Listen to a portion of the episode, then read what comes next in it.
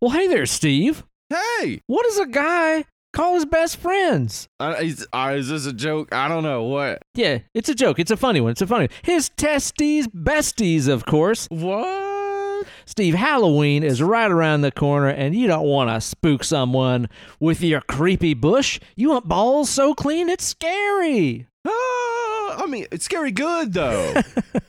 scary good, yeah. Not like scary, like, oh, God, what's going on there?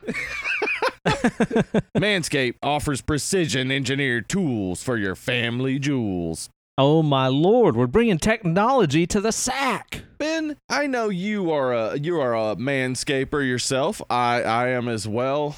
Uh, and Ben, I have had in the past some atrocious occurrences. Oh, Lord of mercy. a trimmer on my downstairs area.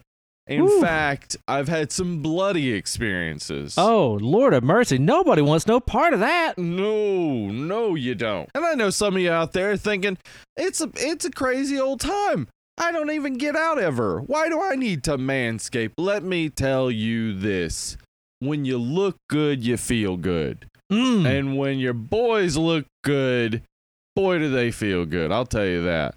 You doggone right. You doggone right, Steve. Just because you're in quarantine don't mean you don't need to be clean, y'all. But Steve, let me let you in on a little secret here because I know we got a lot of listeners on the show here that are saying, "But Ben, but Steve, I ain't got no balls of my own. I don't need this What? manscaping." Let me tell you what, ladies, this can be for you too because I'm going to tell you what, you can get this thing and take advantage of using that up before somebody creates Womanscaped and starts charging you three times as much for the same stuff. Y'all know how this works. Listen to me, Dead and Lovelies. Manscaped is forever changing the grooming game with their perfect package 3.0. What's in there? You get the lawnmower 3.0 for lawn mowing your nards area. It's skin safe. I used it. No tugs, no nicks. I enjoyed it. You can even create a little less mess by using that thing in the shower or getting one of those magic mat disposable shaving mats they got. Catch all that hair as it drops. And let's not forget about the crop preserver anti chafing ball deodorant. Do what? And moisturizer. This is amazing. You're putting deodorant on your armpits. Get some deodorant for your balls. What else are you going to get in that perfect package 3.0? Some anti chafing performance boxer briefs. I don't know how they've done it. It's time to get this perfect package 3.0. Get clean like Mean Jeans Bald Head. Get 20% off and free shipping with the code DEAD20. That's D E A D 2 0 at manscaped.com. So this is Dead and Lovely for Manscaped saying, wash your hands And your ass. and trim your junk. Your balls will thank you. And so will the people that love your balls. Manananan. Do do do do do. Manananan. Do do do do. Manananan. Do do do do do. Alternate musical intro would have been Blood Sugar Baby, Pencil Magic, Worm Magic, Spider Magic. Little Chili Peppers action coming at yeah. you, you know? That would have worked too. Why don't we just worked. do both? You know, we just do both. Welcome, dead and lovely listeners, to the brand newest installment of the only horror movie review podcast in the world. We're actually the only one. Stop looking. This is all that you need in life.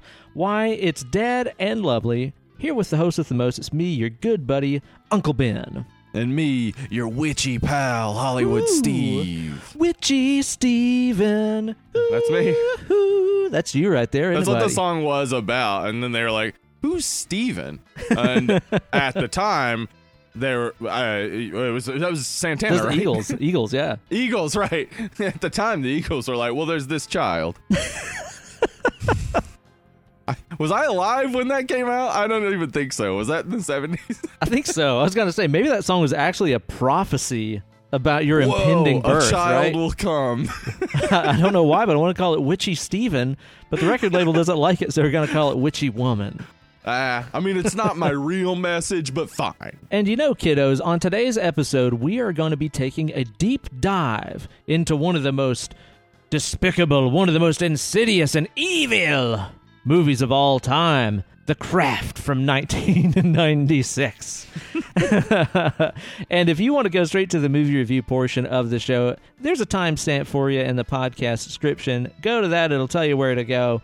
But before we do that, we're going to shoot the shit, drink a Cove beer, chat it up about what we've been watching and stuff this week. But if you want to go straight to the movie review, fine. You just be that way. Just tell them, Steve, yeah. they can just be that way. You just be that way. We don't want you around here anyway. hmm that's Please right. don't leave. Please come back. No. Yeah, rate and review I on iTunes you. like as fast as you can, five stars. but you know what, Steve? Before we can do all that stuff, I gotta find out how your little month of Halloween has been treating you. Halloween, man. Uh, uh, my whole October. Uh, that's how you say it. October. Mhm. really? It sounds like how you say it in the Midwest, dude. Oh, the Midwest, October. What have I, yeah, I've been watching so many horror movies that it's just been it's been great. I I always forget horror movies make me happy. Weird considering you do a horror movie podcast, but okay. I know, and I watch them a lot, but like, I guess I I have just been watching stuff that has been. Uh, I've been going for stuff that I think will be fun or things that I really enjoy. So yeah. I forget to do that sometimes. So so many times it becomes just like I'm doing this for the podcast or like it's work, I guess. Just another day at the office.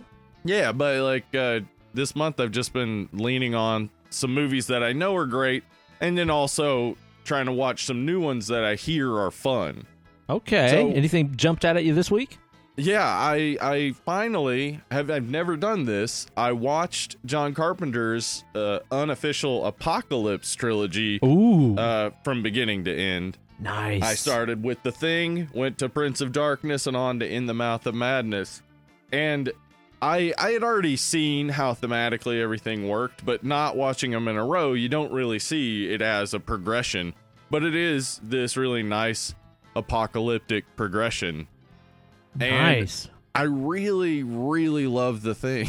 that movie's Dude, so it's good. the bomb. It's so Yeah. fucking awesome, man. And Yeah. too, like Mouth of Madness, that's a long-standing God Dead and Lovely it. favorite. Does it is it holding up still? Still awesome? It's still absolutely one of my favorite movies of the 90s and one of my favorite Carpenter movies. Hell yeah. But Prince of Darkness is so damn good, and I know you haven't seen it. Mm-mm. And when I posted about it, so many people were like psyched about the movie that I must insist that next week we cover Prince of Darkness. Spoilers. I'm so excited about it, dude. That's one of those ones that, like, from your description, I already know that I'm gonna love. So I'm really Yeah. excited to watch I it. I think you're to be way into it. Yeah. Hell yeah, man. Awesome. So did you catch any new favorites that you hadn't seen I before? did.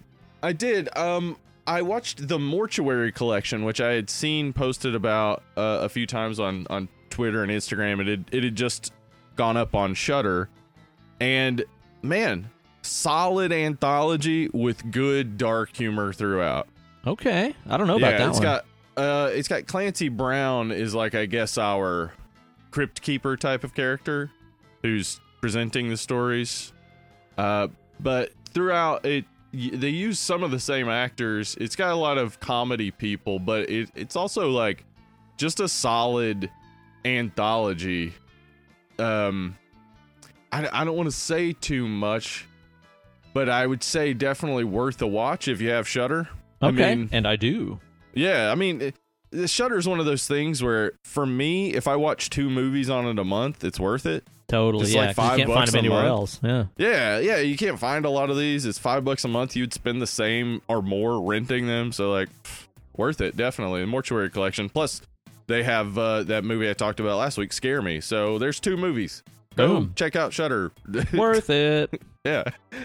And give us money, Shudder, for saying that. Um, yeah, exactly. Worth it. Come on. Yeah, definitely go check that out. Also, I rewatched Unfriended because we had talked about Unfriended a little bit when we did Host, and I Mhm. saw it on Netflix, and I was like, I remember enjoying that movie. I bet it, I would have a different sort of context for it now, and I did like it more this time. Oh. And one of the things I liked about it is that it is it's pre-pandemic by a number of years, but it also is very pandemic. Like they they don't at any point have to explain why they're on a Skype call with each other.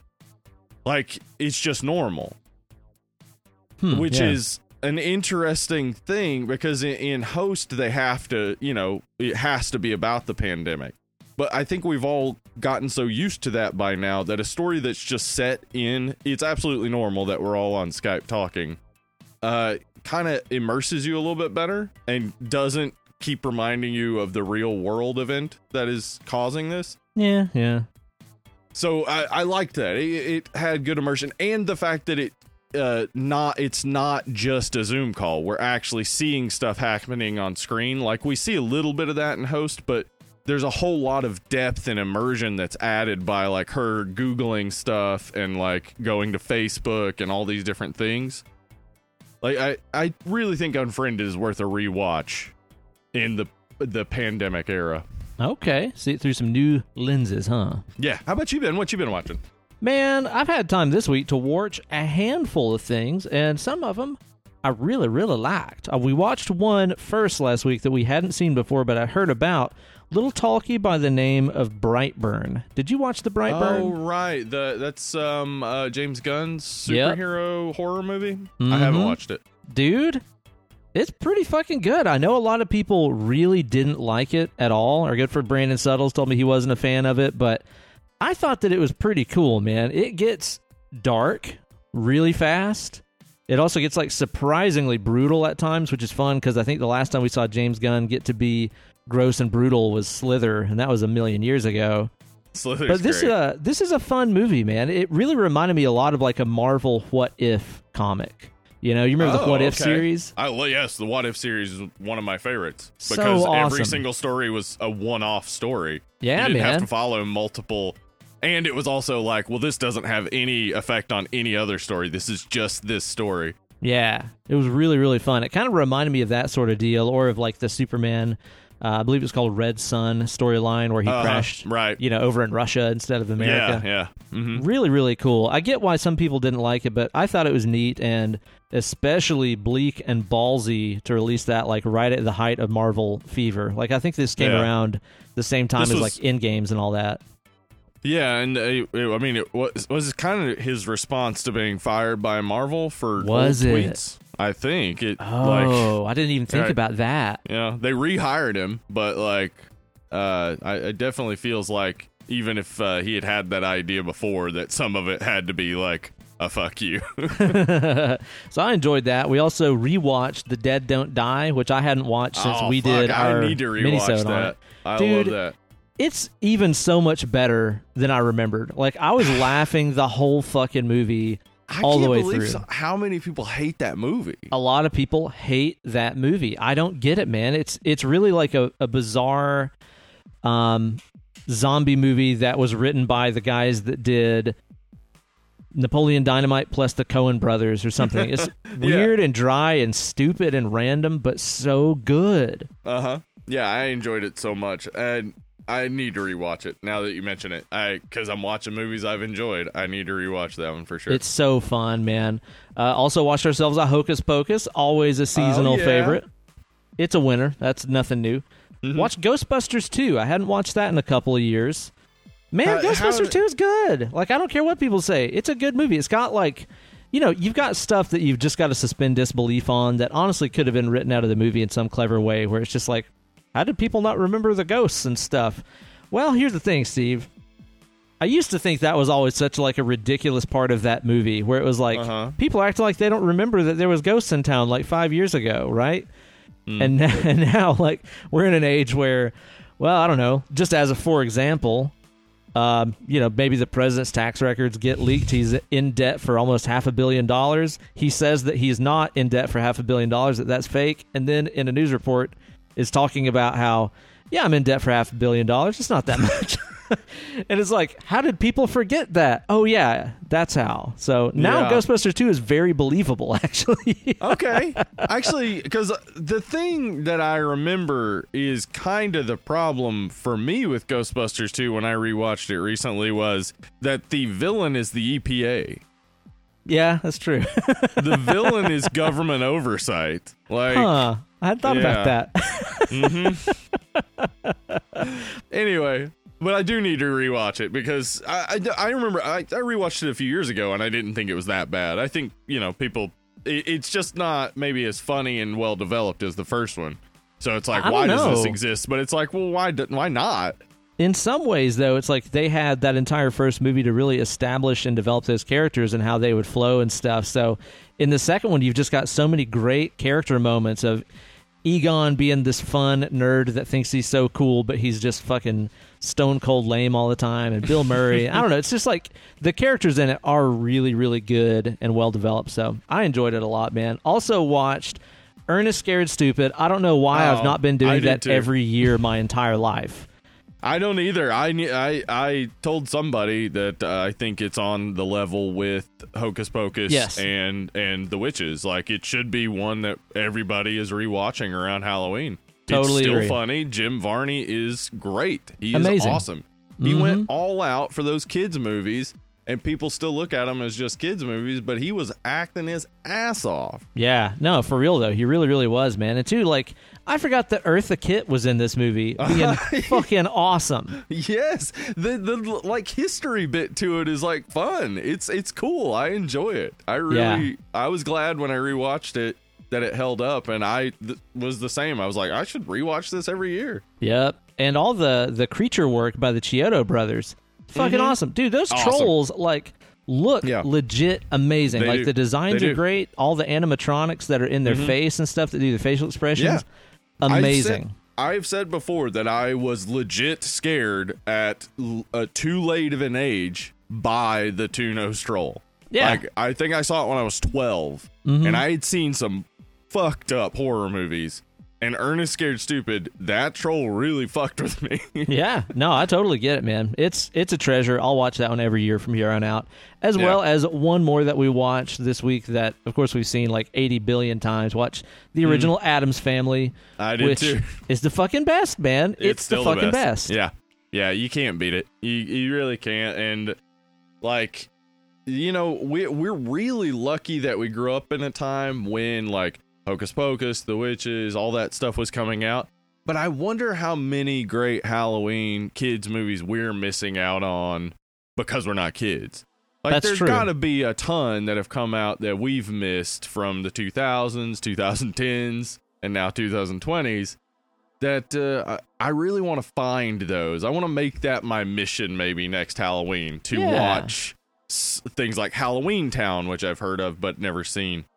Uh, just to maybe give some of the newer stuff a chance. Yeah, no doubt. Because it's like you said, it's not like they quit making great children's Yeah. Halloween-based movies back when we were kids. Like I'm sure there's No. others that we just don't know about, right? We, yeah, we just don't have nostalgia for them. And you know, honestly, watching Witches, Hocus Pocus, and and Ernest Scared Stupid, and Addams Family, I don't think it's all nostalgia. I think those movies are just good movies. I think the same thing too. Like I know that there's probably a lot of those that we do just like because we liked it when we were kids or whatever. But I legit think that all of those that you just named off are like, no, they're they're good because they're good. Like I feel like you could show that to any kids these days and they'd still think it was awesome, even if you had to explain why they couldn't just use their their cell phone to call for help or whatever. Right. yeah.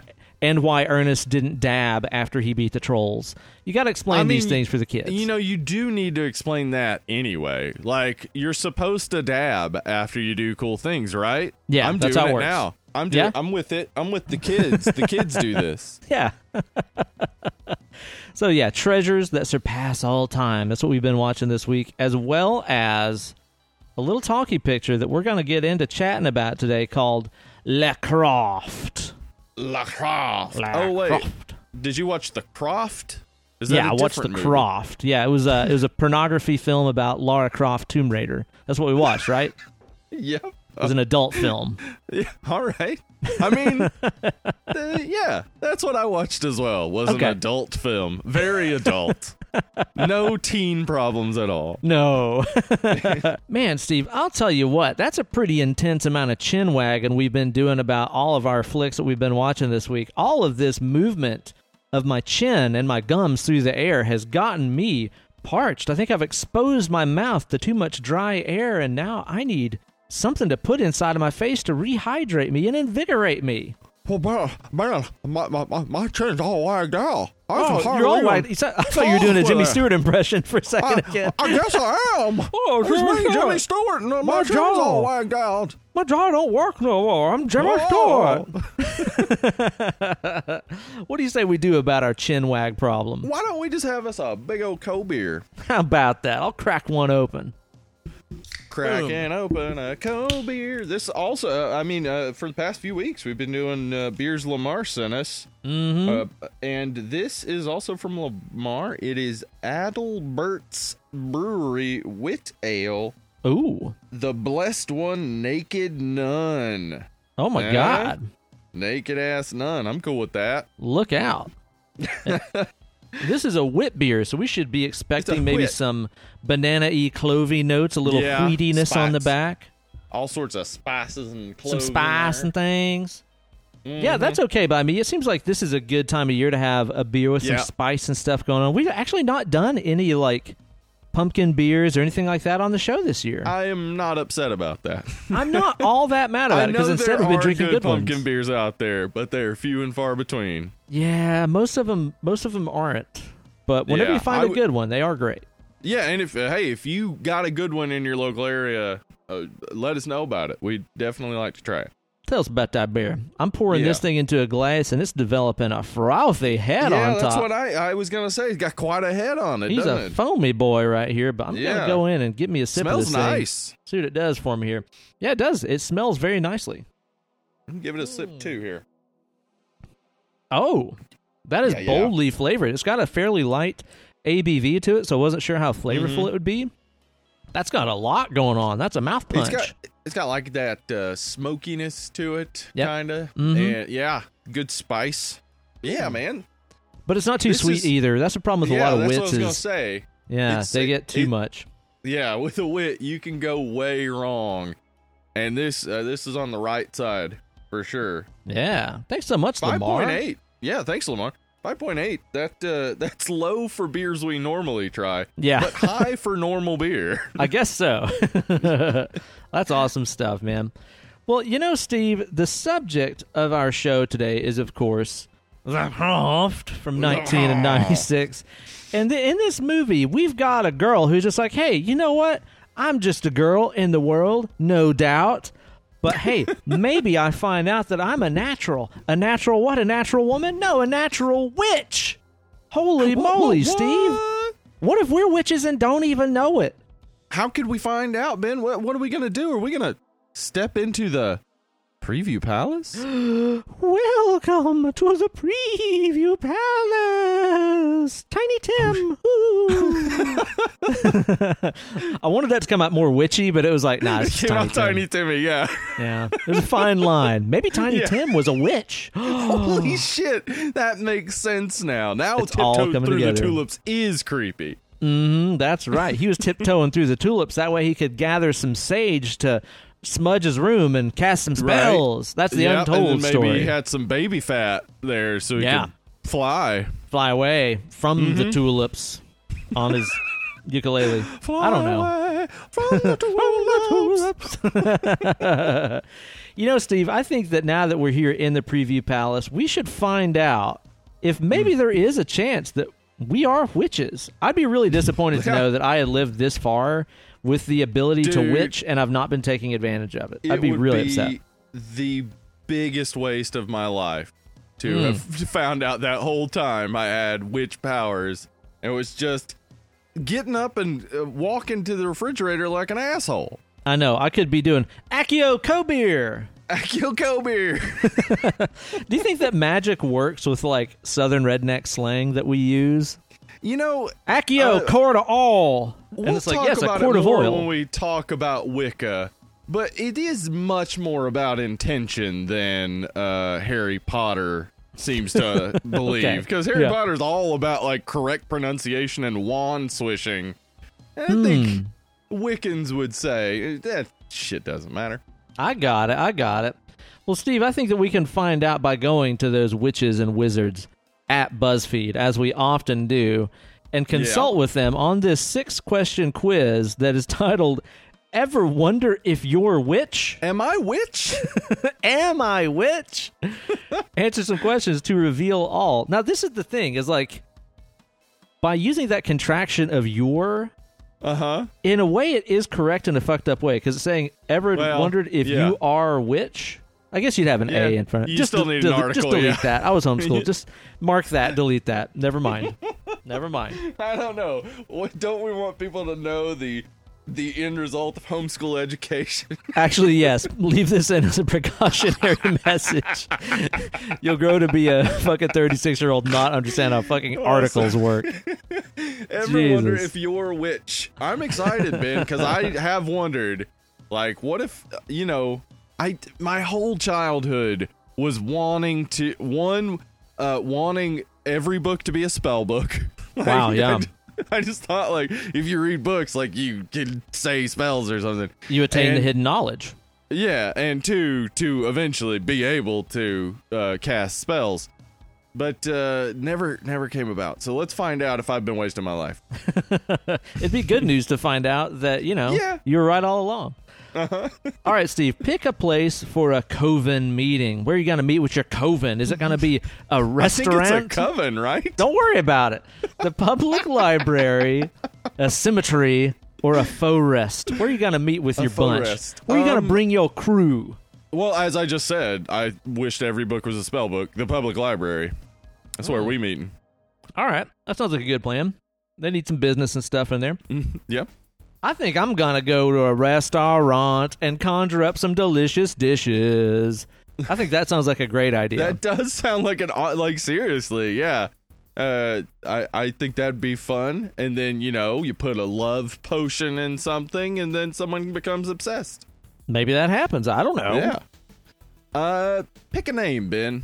I don't Okay. know where these names come from necessarily, but I'm pretty sure it's just names of witches.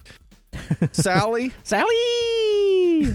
Serena, Sabrina, Oh, Jefferson. I like the Pick a name. plainness of Jefferson. I think that That's sounds a like good one. a good boring witch name. I'm gonna go with Jefferson. I'm gonna go with Sally. Sally.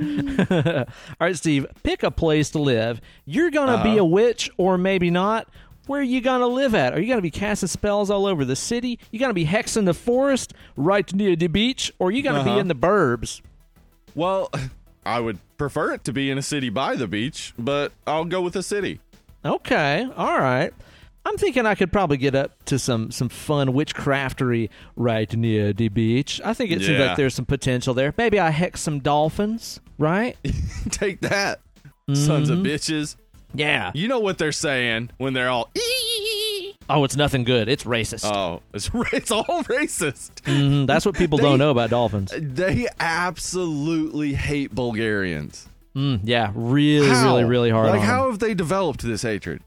Uh, systemic to from the man. ground up? it is from the ground up in dolphin society. Pick a place to eat, Ben. All right. Home or at a friend's. Mm. Olive Garden. Oh, uh, uh Applebee's. Oh, a locally owned rest air. Rest air. Is that a thing? Can you call it a rest air? I don't think so. I think their spelling just really ran out of steam at that Yeah, point. Like ran Restar. They're like, yeah, whatever. Hey, They'll dude, get it. I get it. Like, I don't know if I can personally spell restaurant without the help of autocorrect. There's I, a um, UA in there that seems to change all the fucking time. Yeah. Yeah, exactly. I- Damn it. I do have to say it. I have to say out loud restaurant. hmm. It's. I, I'm not good with some words, and one of them in particular is professor. Um, Professor. Okay. yeah, and I I was gonna become one. and that was kind of one of the tipping points too. Was like, man, you struggle to spell professor. Well, dude, when you do that, all you have to do is abbreviate it on the blackboard as prof. And that's it. Yeah, you know what it is. But then you go up there and you'd be like P R O P H. Yep. Prof. That's me, the prof. Steve, I'll tell you what I'm gonna do. what you gonna? What I'm you gonna, do a little bit of a reverse strategy here. I'm gonna Yeah. go eat at the Olive Garden, and then what I'm gonna do is I'm Uh-huh. gonna go in there and I'm gonna call the four corners of the restaurants, and I'm gonna get Manon to just fucking lightning strike every Olive Garden across the nation using my Fuck witch yes. powers. Get rid of them. Ye- yes, please. Oh my god, Olive Garden food smells like dog food to me, and I've said this Mhm. before. It smells like dog food. Uh, I, I'm gonna say home or at a friend's. Uh, I or my friends tend to cook better than any restaurant I've ever been to. You damn right. Yeah, Bitches don't know shit about my Chef Boyardee. You get listen, Ben. He doesn't just pour it straight out of the can. He Mm-mm. warms the can up in a in a pot of boiling water, Yeah. and then he hands you the can. Mm, I'm going to Mhm. tell you the real secret right here. I add in a pinch of dried parsley. Ooh, boy. Yeah. A Uh-huh. pinch of dried parsley. And then like a packet of some shitty Parmesan that's mostly wood. It's mostly wood, yes, Mhm. and it makes all the difference. Ooh, so good. Doesn't taste like sand. Uh-uh, not at all. Steve, pick a gerb. You need a, gerb. gerb as a witch, I gerb. guess. What's going to be your gerb? Uh, okay. You got to be a doctor? Doctor Witch? Oh, is that a witch doctor? I think it would Dr. be. Witch medical woman. I want that show. Yeah. You could be a very witchy florist. Yeah, that makes sense. Um, witch actor. That makes you Fairuza Balk, I guess. Yeah, I guess so. Or are you going to be a witch singer, aka Stevie Mm-hmm. Nicks? She was a witch singer. Mhm. I listen, I I can't sing and I don't want to doct. It's either florist or actor. I'm gonna go with actor. Okay, gonna be a fucking actor. You're gonna cast spells across the world of Yeah. entertainment. Haha, take this, my adoring public, I'll say. It's gonna be singer for me because I think the only thing that Yeah. could make Davy Stranger cooler is if he was if also he- a witch. Yeah. That would be, absolutely the raw sexual magnetism Oh of yeah, Davy Stranger The strange one. combined with witchiness. Ooh, unstoppable, unstoppable. unstoppable. Ben, What's our last pick, question here? Pick a familiar. Ooh, it's a familiar, huh? Well, it's not spelled that way, but you know, some of them have fur. That's true. We got a we got a kitty cat. Meow. Looks like a looks like a crow or a raven. I. I yeah. Either way, cool. Then we got a cute little doggy with a Bork, flower bork, in woof, its mouth, woof, bork, bork. and then a sea turtle. So I guess you live in the ah. ocean. Yep, that's what sea turtles sound like. That was my turtle noise, y'all. Yeah. You know What what? you gonna pick? I think it's just it, it's gonna be. I'm not really ready to take on another dog right now. I was gonna say dog, but Too much, right? we're yeah we're living in this teeny tiny apartment, and that's a golden Yeah. retriever. That's a big boy right there. Yeah. You know what I'm gonna do? I'm gonna get this crow to be my Yeah. buddy because that thing's gonna fly out all around uh, Knoxville awesome. and just tell me what's going on. He's gonna spy on the people that are drunk and fighting in the streets on Friday nights. Tell me what they got up to and help me make fun of them. Yeah, I I would I would have picked that too. That's the best choice I think because boy, they can fly, they can steal stuff. Just awesome. hmm But- Nevermore. Uh, I w- I wouldn't mind having a second dog. Eh, that dog is a bit big, but man, it's so cute. So I'm Yeah. gonna pick that doggy. Go with that, Derek. Oh my God, Steve. Yeah, I am witch. you are witch. I am witch. Ever notice supernatural things happening around you? That's you? because you're witch. and if you don't want to be witch, well, you were definitely one in a past life. That can't help be helped. Might as well embrace the magic inside you. Oh my God, Steve. Am witch. Okay, so Ben, I am not a witch. And I'm actually going to punch up what it says here because I read it and I was like, they should have said this. Sorry, but you're not a witch. This isn't all wa- all bad. Here's my punch up. Witching ain't easy. ah, Right? yeah, yeah. Mhm. Witching ain't easy. Yeah. It's what they yeah, say. put being a witch isn't easy. Eh, lame. Eh, eh. Magic can be a tricky mistress. So I'm not a witch. I haven't been wasting my life, uh, at least in regards to magic. Okay. Well, I guess that's good news. Are you gonna like maybe burn me at the stake or anything, Steve? Is this something I need to be worried about? Well, uh, I mean, yeah, I mean, uh, due to jealousy for not being a witch, I do kind of, I think, I feel like that might have been it, right? Like, people were like, I think she's a witch. Why am I not? Damn it. Burn that motherfucker. I didn't know that was an option. Shit. All right, Steve, we're here to be talking about The Craft, aka Hexen Club from Hexen Club. 1996.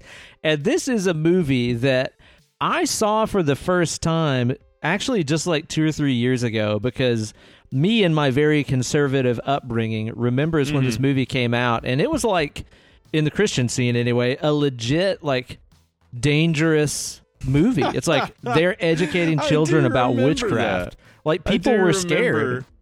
I remember people being like, "Oh my god, what in the world is this world where there are people that are worried that their uh their their invisible friend is going to get mad about a made-up movie with an invented god." Like the, what? the whole entire universe he created, and that's kind of all he's really pissed about. God, he's so pissed about it. He's like, "Oh my god, I can't believe they made a movie that would make teenage girls feel like they could go to a movie and see their friendships reflected." Oh, I'm so mad.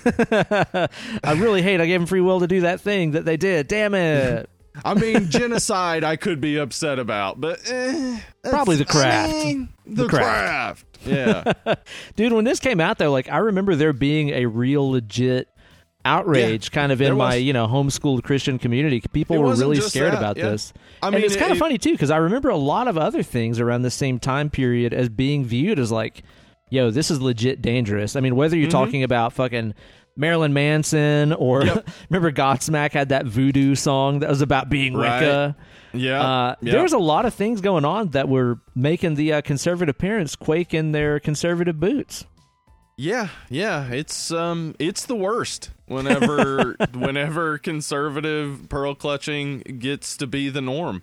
It's the fucking worst. So Doesn't usually result in anything great happening. no, it's never once resulted in anything great happening. Um so let's not do it. Maybe Never try again. that. Maybe, try, that. out. Yeah, it was the worst. I remember going seeing this in theaters. Um, Ooh, you bad boy. Probably, yeah, probably some of it was that. Just a fuck you because of all the uh, shitty, stupid, narrow-minded stuff that I heard people say. Um, Yeah. But you know, it it's just a high schooler movie. There's nothing to it beyond that. Like, I mean, it it does do a fair job of representing Wicca with an invented god, invented particularly to be respectful of of Wiccans. Mhm.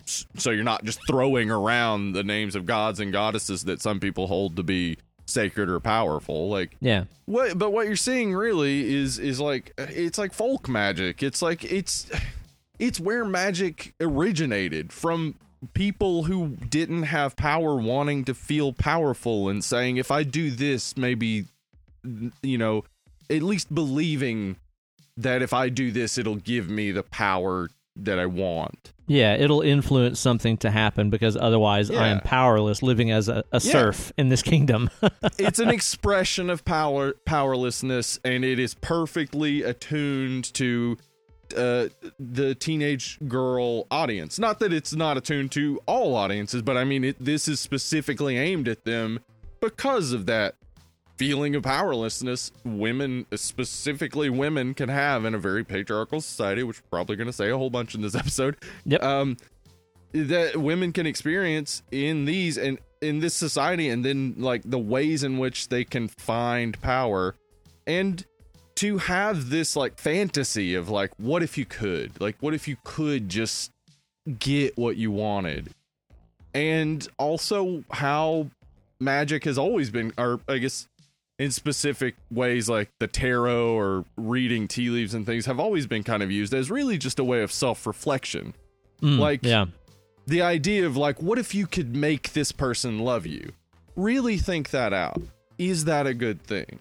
It's more about accepting the reality of the universe than actually being able to fully change it. Hmm so i think i think the upsetness one might feel as a christian watching this is just like like what are you mad about that there's some sort of freedom that there's some sort of like ideal universe where women aren't enslaved. Like, Yeah. What are you afraid of? they were so scared of this movie because it showed you know these girls finding a way of their own that wasn't through the church and wasn't through Yeah. Jesus and stuff to gain fantastical abilities and become X-Men and stuff like this. I think that it legit scared people into thinking like my kids might go to Crystal Visions and Easttown Mall and come home exactly with a I Wiccan thought, book. by the way. Yeah, oh dude, the whole Yeah. movie like Crystal Visions the whole time. Actually, this movie made me go buy incense. Oh yeah? It really smoke some up a little like, bit? I was just, I was just like, I was like, man, I remember because I used to burn incense in my room back in '96. I was just watching this and having this real nostalgic feel, and specifically when they go into the, you know, the occult store. It was Oh, like dude. Crystal Visions, and like that place always smelled like incense. I was gonna I was say at the store and I saw incense, and I was just like, I'm gonna buy some incense. I think that there's certain shops that are like that, where like you could be blindfolded and led into an Asian grocery store and be like, "Oh, it's an Asian grocery store." There's an Asian grocery store oh, smell. Oh yeah, it's absolutely. just a thing. Yeah. But there's also like, "Oh, a cult store smell." like yeah. you know that There's smell a occult mile away. And the head shop smell, Totally, absolutely. which is now replaced by vape shops, which Yeah. smell a little bit different, but still have a very particular smell. I know what you mean, though, dude. Whenever they walk into that store, I was like, I can smell this through the screen. Yeah. and I like Mhm. what I'm smelling. Yep, exactly. so obviously I didn't see this when I was a kid and you know it's like watching this for the first time as a near mid 30 something you know white dude I realized like this is not really made for No. me so No, I'm not you know movie. I'll say like without a doubt like I'm not the best authority to be talking about what this movie is really saying I can just tell you what it means from my perspective sure, but it's it's um it's definitely it had its impact in '96 because like it, it. I mean, one, it was it was a surprise hit. It made like 40 million over budget, but the thing is that was mostly teenagers. Really, that was teenagers going to see this. So this movie had a big impact on uh, older millennials and I guess some Gen X folks yeah late Gen X. Like it had an impact, and definitely you can see that today in the way that we're all pretty flippant about witchcraft and Wicca. Yeah, that's Like, something that do- I was thinking about, man. It's like there's all these hashtags and stuff across Instagram of, you know, like there's a lot of people that are into things like crystals and, and Yeah. tarot and stuff like Yeah, this now. And there's Yeah, a lot of girls that are there's a lot of girls that are real fashionable that wear them big black floppy hats that a friend of mine calls Undertaker hats because I just think Undertaker- about yeah, the uh, Undertaker whenever I see Yeah, I know what you're talking about. I like that. They're cute. They're cute on girls, but Yeah. not as not as cute on the Undertaker. less skewed on him, I think. Yeah. But yeah, that's the interesting thing about this is like even though there's a, a lot less people now that I think would identify as like I'm Wiccan, there's still a lot of people that dabble in witchery of, of sorts, you know? I don't know if it's really as affiliated with a group as Well- a practicing Wiccan would be, but it's kind of like you said, maybe it's through movies and stuff like this that all this shit got kind of defanged a little bit and it's It did, not yeah. this scary occult demonology anymore. Yeah, and it's it's also I mean, the thing is in the 60s and 70s there was the revival of like astrology and tarot. I mean, we talked about it on the Texas Chainsaw Massacre episode Right, which yeah. uses those things. But there was a revival of it, but then we had the Satanic Panic and just the pearl clutching of the 90s and this this movie I think was kind of the, one of the things that helps to bring us out of it that helps to just expose an entire generation to one kind of the silliness of it. And I'm, I'm not trying to downplay anyone's religion but I, I do think that anyone who's very serious about wicca will say that like it's it's not necessarily about really controlling the universe so much as about learning to understand yourself and learning to commune with nature and be be at one with the world around you Yeah. which is great and wonderful and a great thing. So I'm not I'm not downplaying that, but this movie is presenting it in a childish teenage way on on purpose. Like Yeah. they had they had a Wiccan uh, advisor on set who they they created Manon as like a, a god for them to worship so that they didn't actually invoke someone that that Wiccans would would hold sacred or or, or Yeah, powerful. So, like, yeah.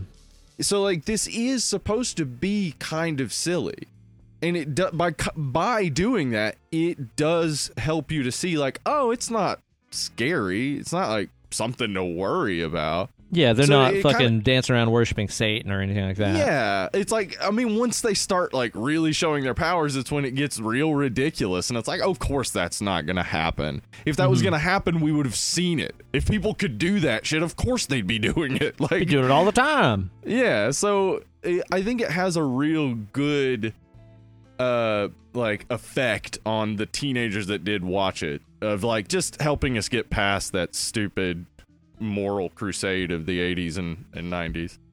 I think so, man. And you know, whenever I watched this movie the first time, I was like first struck by enjoying it because it's just so damn late 90s. Like I, I'm always super nostalgic for that shit. Like whenever we do any of the movies that were out from this era, like I automatically give it like three bonus points because I'm like, yeah, fucking 90s, right? You know, you remember that? Super 90s, yeah. Yeah, I'm a sucker for nostalgia, so I enjoyed it on those points. I remember thinking that it was, yeah, it's like this is really silly and, and over dramatic and stuff.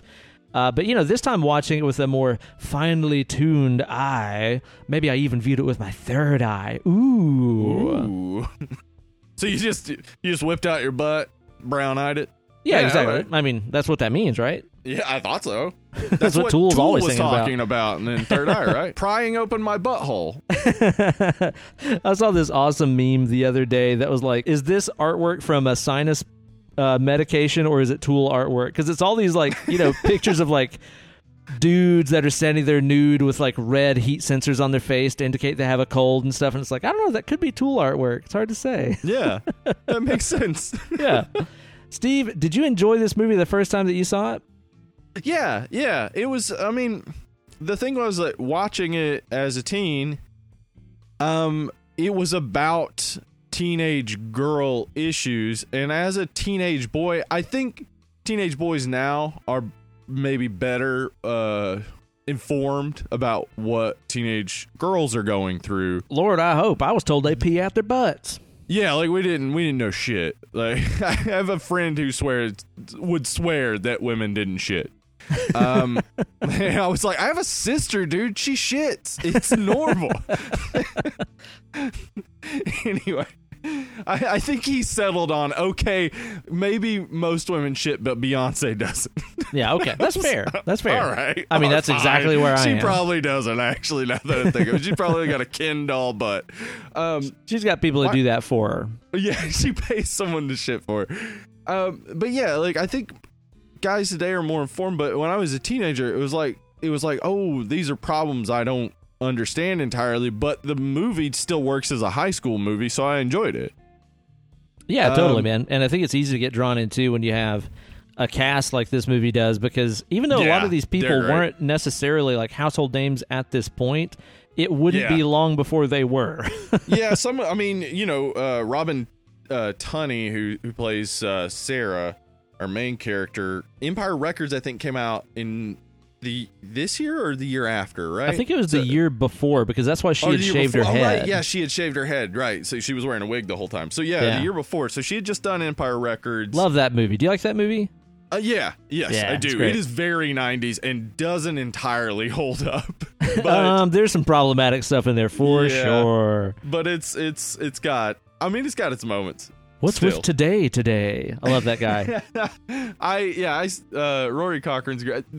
Empire Records is one I would almost say we should do as a wild card. Agreed. It's it's so far outside of the scope of horror, but we did Who Home Alone, so what does it matter? Yeah.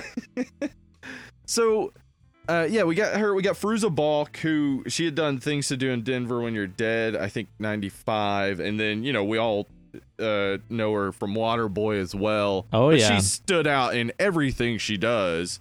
Oh yeah. of her no. distinctive, like bright blue eye, dark hair appearance. I mean, she was in Return to Oz as a kid, and I mean that Oh, movie's wow, yeah. fucked up. I've heard should- that that's really fucking weird. I've never seen that one either. Also, Yeah, we should do that. Probably yeah. do that one. Yeah, that one's fucked up. She's But yeah, really she- just made to play this kind of role. Like she yeah, has a go crazy. Yeah, I don't want to sound mean or anything here. She has a different look about her. She doesn't look No. like a Hollywood starlet. It's true. Yeah, Yeah. it's it's why she was cast. She was cast for her distinctive appearance, and so she's, I guess, the distinction that comes across is kind of crazy. so Yeah, that's she's what got she a wild ends look up playing a lot. Yeah, yeah, she's got a wild look about her, so she ends up playing that a good bit. Uh, we also got Neve Campbell, who, uh, you know, she was Party of Five before this, but this is before Scream by like seven months Yeah, not long after months. this. Yeah. So she Then she blew she's not, up. yeah, she's not fucking Sidney Prescott yet, but she's Neve Campbell. So pe- people recognize her from Party of Five, and then uh, of course Rachel True, who uh, I the role I always remember her for is Mary Jane in Half Baked. of course, that is Yeah. the one career highlight right there. That's baked is so best. fucking good, Uh, man. so ridiculous. Yeah. yeah, love it. But yeah, just straight. Uh, oh, and Skeet Ulrich and, and Yeah, Breckin Skeet. Meyer, both. Breckin Meyer, dude. Do you think that guy's like dad had dirt on somebody in Hollywood and they were just like, okay, okay, we'll push him to become a star? Because he was in like every He fucking movie everything. as that I like floppy just- haired dude in class. I like he was just always just some guy. he's like such a a, a chill dude. He he seemed to fit into the because the roles that he played were like it's almost like you could take Breckin Meyer and put him in any movie and just say be Breckin Meyer. And you'd Yeah. be like, okay, you got the Breckin Meyer character in there. He was like, because he's the same sort of character in uh, Freddy's Dead or whatever. Yeah, and, clueless. and clueless. Yeah. So I think he, he was that he was typecast and uh, not in a negative way for him because it ended up making him money. I'll But- tell you this though. Talk about typecasting, man. How would you feel to be what's her name that plays Sarah? Robin Oh yeah, Robin Tunney. And I guess she was just typecast as like, hmm, she looks like the kind of person that would probably slit her wrist and kill herself because right.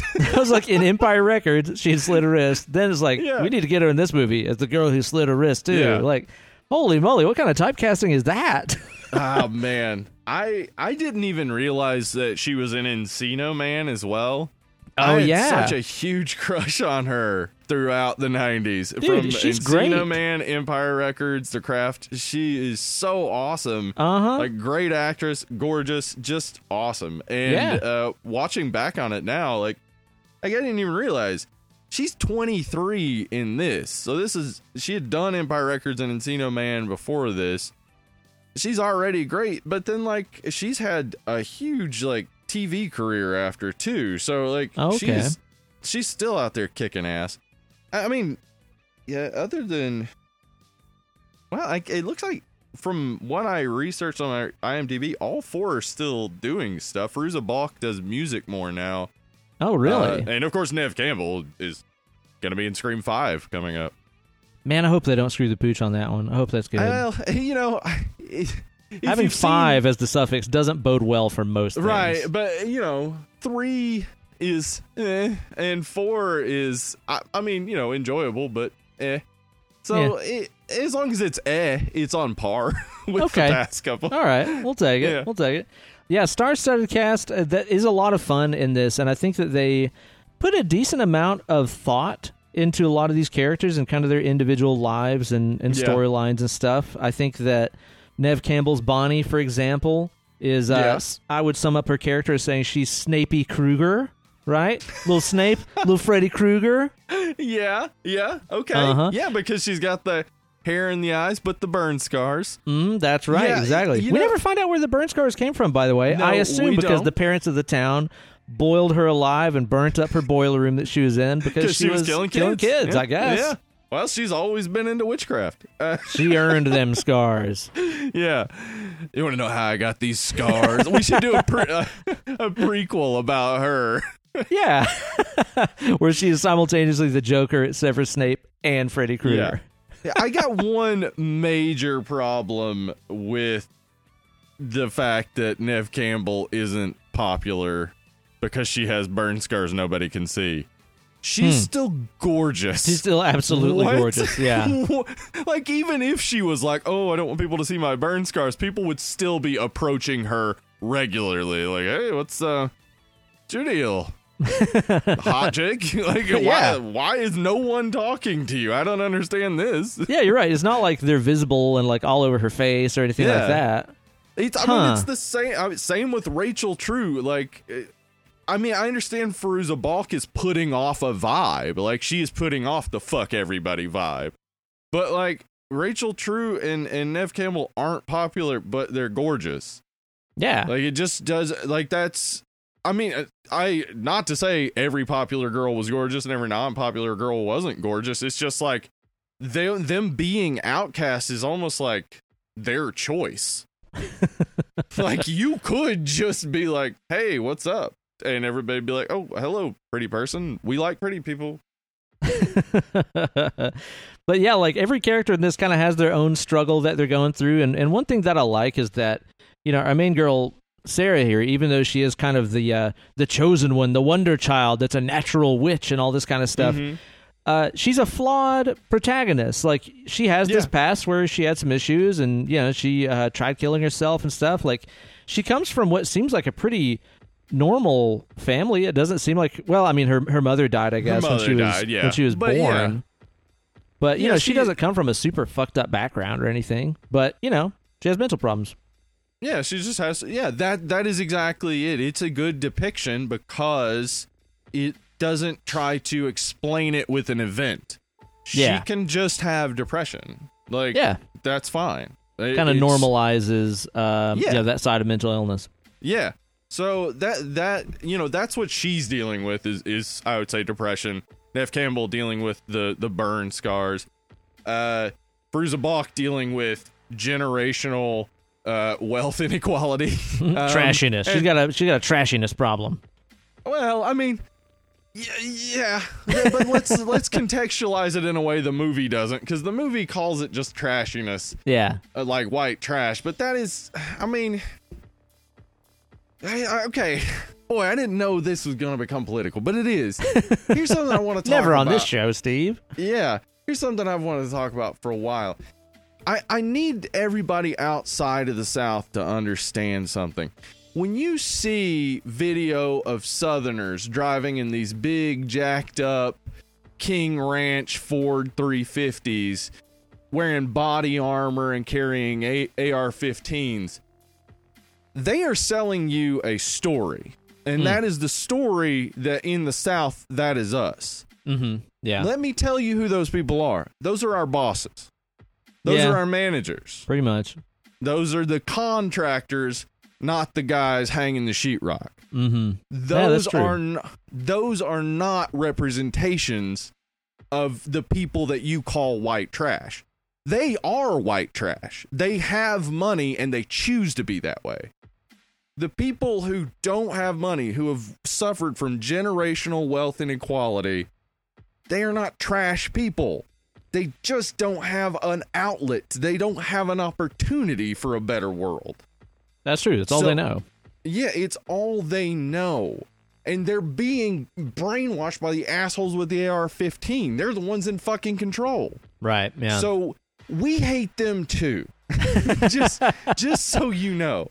And what what I see with uh with uh Fairuza Balk's character Nancy, what I see is a mother who perhaps was a sex worker who didn't have access to uh, birth control or abortion, who had a child that she couldn't afford and brought in a man to help her around the house, even though that man is abusive to her and sexualizing her daughter, but she can't see any other way out. yeah. This is right back to damn Halloween that we just did like last week. Yes. Yeah, so the movie characterizes them as white trash, and that is a 90s understanding of poverty, but it's poverty is not earned. Yeah. It's it is oftentimes Inherited. inherited, just like wealth. So that being said, it is a really good depiction though of poverty. I think so too, because also yeah. whenever they find out that they're getting one hundred and seventy-five thousand dollars out of his life Yeah. insurance policy, it's like, listen, in the real world, that's not that much money. But when you're like Right. poor, poor, is, you're though. like, we're It's fucking rich, dude. Yep.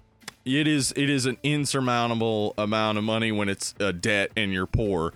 So when you get it and you're poor, then it seems like you're now rich. Yeah, and you got to And go buy like. I don't want y'all taxing my wealth, and it's like you aren't even close to wealth. Not even so you know. close. No. Yeah. Um, but it, that is a lot of money. I mean, for me, I think about it. It's like if I that would change everything for me. Like, Sure. yeah, I'd pay off every bit of debt I have, and I wouldn't have any money left over. But my debt would be paid off. Sounds like you need to go find yourself an abusive husband that's what who's I've got a heart problem or something, man. That's Maybe you find thinking, yourself a mean reason sugar has- daddy. And some reason has a hundred seventy five thousand dollar life insurance policy. that is not not something you find a lot. No. among people that living demo. in in the Los Angeles trailer park. I don't know where that is. yeah, the Los Angeles trailer park where it rains all the fucking time. What? Dude, okay, so I was watching this and being like, how did they catch this much rain? Because like in Lo- Los Angeles, like 14 inches of rain a season is is the average, Yeah, which isn't a lot. not much. not a lot. And so like if you want to shoot in the rain, a lot of times you have to have a number of locations scouted out and watch the weather and be ready to go to that location quickly. But in this case, they caught rain a few times, so I had to look it up.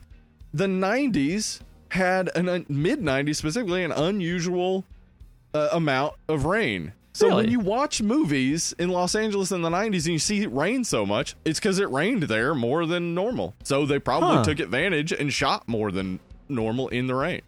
I was really wondering about that, man, because like whenever the movie starts and Sarah and her family show up to that house that I guess they've never seen before but bought sight unseen, I guess. What the Yep. fuck? yeah, it's like raining and the roof is leaking and stuff. And I'll tell you this Uh-huh. too, man. Like the entire front half, I don't say front half, the entire intro of this movie, really, like when they show up to the house and all that, gave me like really strong Hellraiser vibes. Like it really has that same Yeah. vibe as like that Uh-huh. creepy big house in Yeah, yeah, yeah. Hellraiser, and then even like the the homeless guy with the snake that shows up, like that Mm-hmm. Yep. feels very Clive Barker Very to me.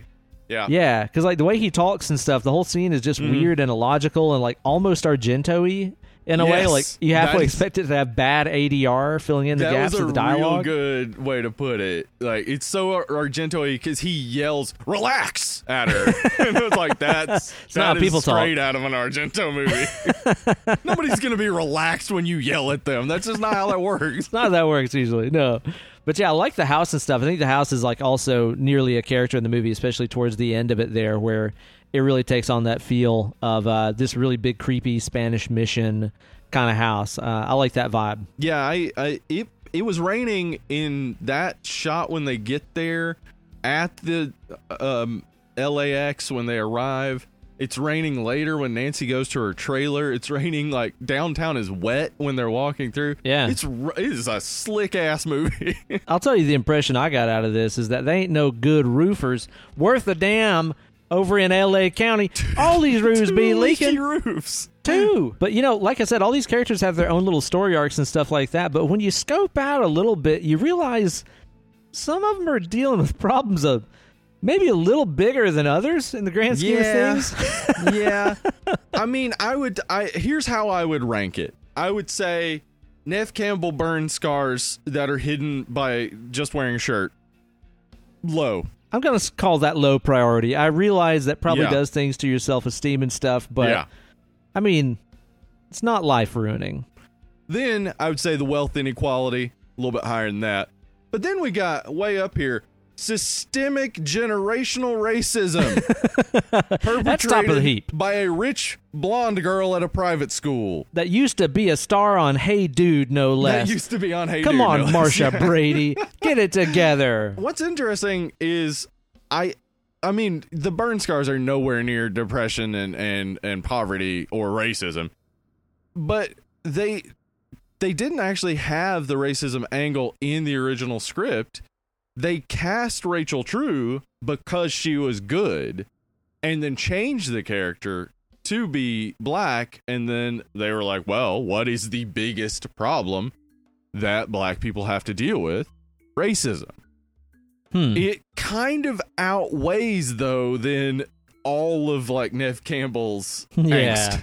it's like your angst is so tiny compared, but it's a good realistic depiction of reality where uh, you can have these this set of friends where all of them have their issues, but because they're teenagers, they hold their issues at equal levels, kind of. Oh yeah, I gotcha. Yeah. So it's just like, oh, we're all going through shit. But it's like the moment one of them gets any perspective, they'll be like, wait a second. So your problem was just burn scars and now they're just gone? Meanwhile, I still got depression. Racism Yeah. still exists. Poverty's still a thing. That's the thing too that I got out of it is man, I was like, they make their wishes and stuff, and it's like, wow, Neve Campbell's scars go away. That's amazing. And then Yep. for Rachel, Rochelle, Rochelle, which Rochelle, way is it? yeah. Rochelle. Damn it, I always Uh-huh. fuck names up, dude. Rochelle. Yeah, whatever. Like for her, it's like my problem is systematic racism, and Yep. fucking Manon be- is like, I don't know, we'll make that one's hair fall out. I guess that's that's the best I can do. it's like going to. GameStop and they're like, best I can do is thirty bucks. It's like, yeah, best I can do is make a hair fall out. That's all I got. I'm Manon. Move on. Move on. Here's a bunch of dead sharks. Is yeah. that cool? is that enough? I don't know. Whatever. It's best I can do. Yeah, that kind of sucks for her because at the end of the day, the problem isn't even solved. I mean, I guess I guess honestly though, like her wish was to not hate the people that hate her, and she ends up being Right. sympathetic for this piece of shit racist girl that never sees any consequence for what she does. It's just that she's able to not hate her. It's like, oh man, that sucks. Yeah, and that is a that is a '90s namby pamby like basically the black character in these white uh, anti-racism fantasies comes to accept racism. Like that's like the the arc is like white good. people are like, oh, d- you know, learn to forgive and forget, and it's like, bitch, it's still gonna exist if I forgive and forget. What are you talking about? Yeah, they don't really get their comeuppance here, do they? Yeah, they don't. So, uh, yeah, I, I think you know maybe, and maybe that was because they had to do some late rewrites, and so they didn't get it as as uh, good as they get the other stuff.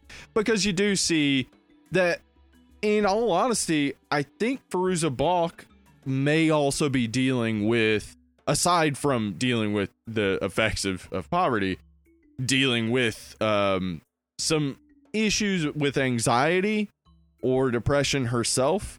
And it, it's kind of showing us a good mirror between her and Sarah, where Sarah has the resources and support. Oh And- yeah, She doesn't. yeah. And Hmm. that's why that's where some of the jealousy comes from. Hmm. Yeah, I suppose that's right, man. And the thing about the drama, like the racist stuff too, that really blows is even though they made it a point to portray that as part of this movie and part of the world that teenagers were living in and stuff at that time, and the whole world was living in at that time and still is. Mm-hmm. The problem is, is that like bled into real life too, where she got super snubbed out of a lot of the yeah. promo stuff. Like she's barely in the trailer. She didn't get invited to a bunch of the press junkets until like somebody else in the cast pointed out to her that she wasn't being invited and asked for her to come on. Then Yeah. like, dude, the fucking worst of all is the three white girls got invited to be on the MTV Video Music Awards and she didn't.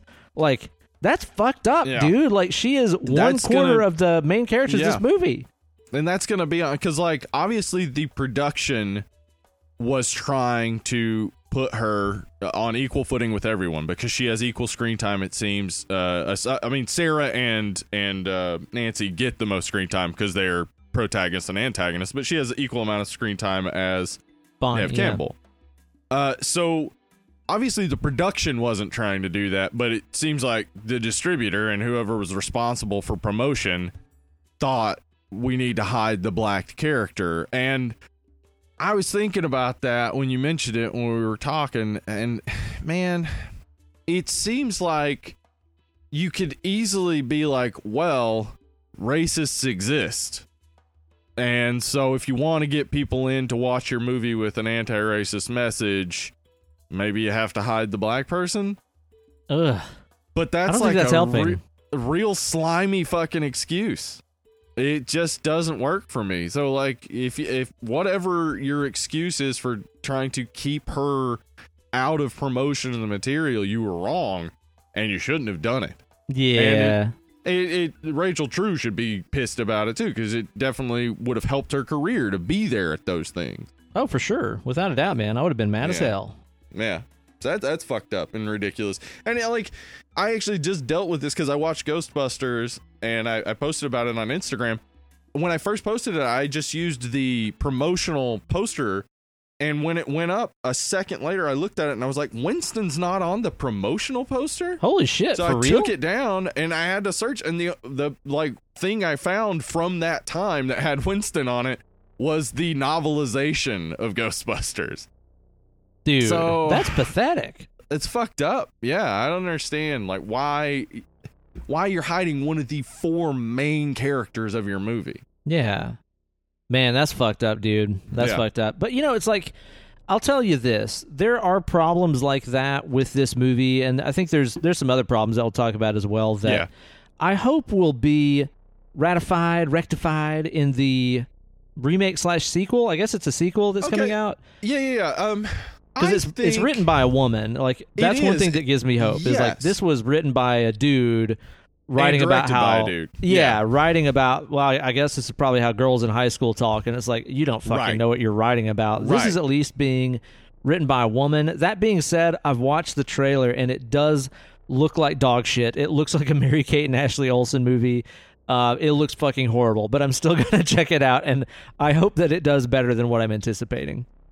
I would say it's it would be unfair for us to judge from a 40 year old standpoint whether or Well- not the movie is a effective uh, for the audience it's intended for. That's fair. But I also think uh, you know I hate previews. I think they all make movies su- look like shit now. I haven't seen a preview in forever that I was like, I gotta see that movie. That's fair. Mandy. It was probably Mandy. Was the last Yeah. time I saw it. I gotta see that. Um, but uh, you know, I, I am gonna give it a chance. It is it is directed by I think uh, Zoe Lister Jones, who uh, is an actress. She was in um, Delocated. If anybody used to watch that old Adult Swim show. Oh. Delocated. Um, I, I'm interested. I'd like to see what they did with it, but I also it's a Blumhouse remake, and some. I mean, their Black Christmas remake kind of was shitty, and like I. Halloween was good. I don't know if it's about cashing in or they really wanted to make a good sequel to the craft. So we'll find out though. Yeah, because I think it's coming out. I believe the day that this episode comes out, right? Yeah. uh, By the way, this is an absolute coincidence that I mentioned the craft and uh, that it comes out this day. We did not know that. Uh, but fucking cool. I Manon attended that- it, man. Blessed be. I guess. Yeah. Blessed be. Uh, I I. I think it's coming out VOD on the 28th as well. It's not just going to theater, so uh, probably we'll rent it and maybe get back to you guys next week on it. Maybe we'll do that, man. Yeah. Dude, I'll tell you what, too, though. This movie coming out when it did, and us growing up in the time that we did, really did remind me that the southeastern, kind of low class, trashy people that got infatuated with Wicca around here in East Uh-huh. Tennessee, Yeah. that is a subset of, of rednecks that I don't think gets enough attention because No. it's yeah, a treasure. Well, and I mean, you know, we do have our own folk magic and stuff here in Appalachia. So, Yeah. I mean, it's It makes sense that it clicked. it makes sense that it clicked, and it, it. I wish it had clicked more. I wish people in Appalachia would get back to our roots and shed this Christian ridiculousness.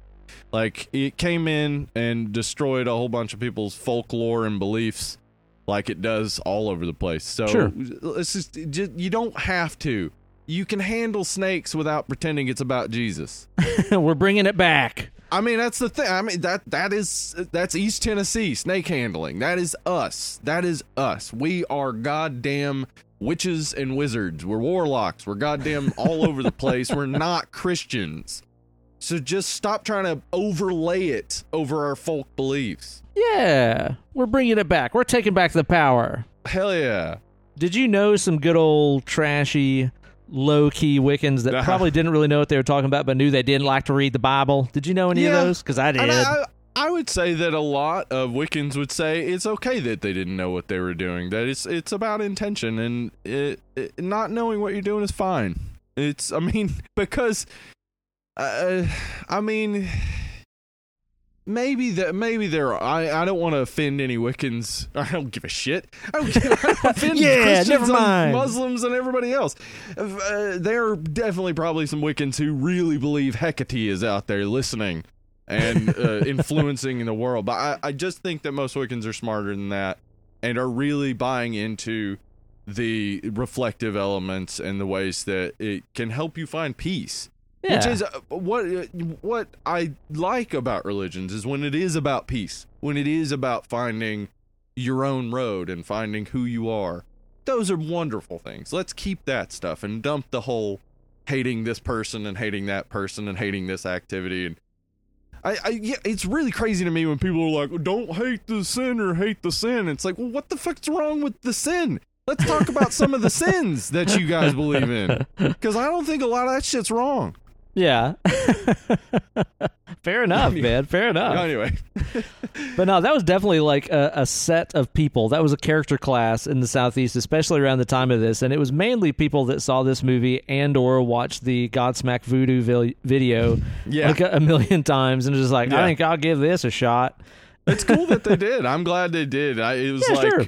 it was nice in high school, like that we had some kids that dabbled in that stuff, and and um, yeah, I I really I hope it, it you know people take more of that, and just like we really do need to, because when you take away people's folklore and culture, you take away the ways they've learned to reflect about themselves. Mm, And if if you're replacing it with something that is entirely different, they begin to see themselves as a problem and begin to act as different selves. And Ooh. that's what I would say happens so much with southerners who buy deep into the church and into capitalism and become these dudes driving around in these jacked up trucks with guns they've become something that is that is at risk in the environment of the South, but they claim themselves to be the South itself. Like it, it's like the entire Civil War. I've talked about this before. So many people in the South were in deep poverty, did not own slaves, and had no opinion on slavery. Either they were against it or weren't didn't own slaves themselves, so had nothing to do with it the slave owners were the ones who controlled. It was the people who, again, had the money that controlled the politics of the South and made these things happen. We gotta kick that shit out. I don't know how talking about the craft has turned into me saying we gotta get these goddamn capitalist interests and Christian interests out of the fucking South. You're casting a spell on these dead and lovely listeners, Steve. I listen. I hope y'all understand. There are Southerners that uh, they don't fit this mentality. For We sure. just are. We're different. We we come from stock that believed that there were goddamn witches and haints and buggers. yeah. And and uh, let's get back to that. That stuff is less spooky than uh, hating gay people. That's true. At the end of the day, definitely less harmful than that, right? Yep. you know, one thing that really struck me about this movie when I watched it this time that I didn't really catch the first time is, you know, as we said, it's like I was watching this, I'm like, man, I'm a fucking 36 year old dude watching this movie. Like, I don't think this is really meant for me. And I was Yeah. thinking to myself, like, this is probably also the same way that a lot of 30 something women felt in the 80s when they watched The Lost Boys, because I think Yeah. that this movie is The Lost Boys Yes. for 90s girls Absolutely. so much of it follows that same character arc and, and narrative in a lot of ways, Yeah. you know? Yeah. Uh, except Nancy doesn't say Sarah nearly enough. Yeah, that's true. Sarah, 'Cause Sarah, Sarah, what's his name? Sarah. Kiefer Sutherland called him Michael like every other sentence. Michael, Michael, Michael, Michael. but yeah, do you think the movies are, are pretty similar in a lot of ways the more that you start thinking about it, right? Yeah, they are very similar. I hadn't I hadn't put that together until you uh, said the Lost Boys, and I was like, "Fuck, this is the Lost Boys." Yeah, very similar. Uh, it it ends uh, a little bit different, not as not as silly an ending, I would Mhm. say, but uh, definitely like very much mimicking the success of the Lost Boys, but replacing with women and calling it something different.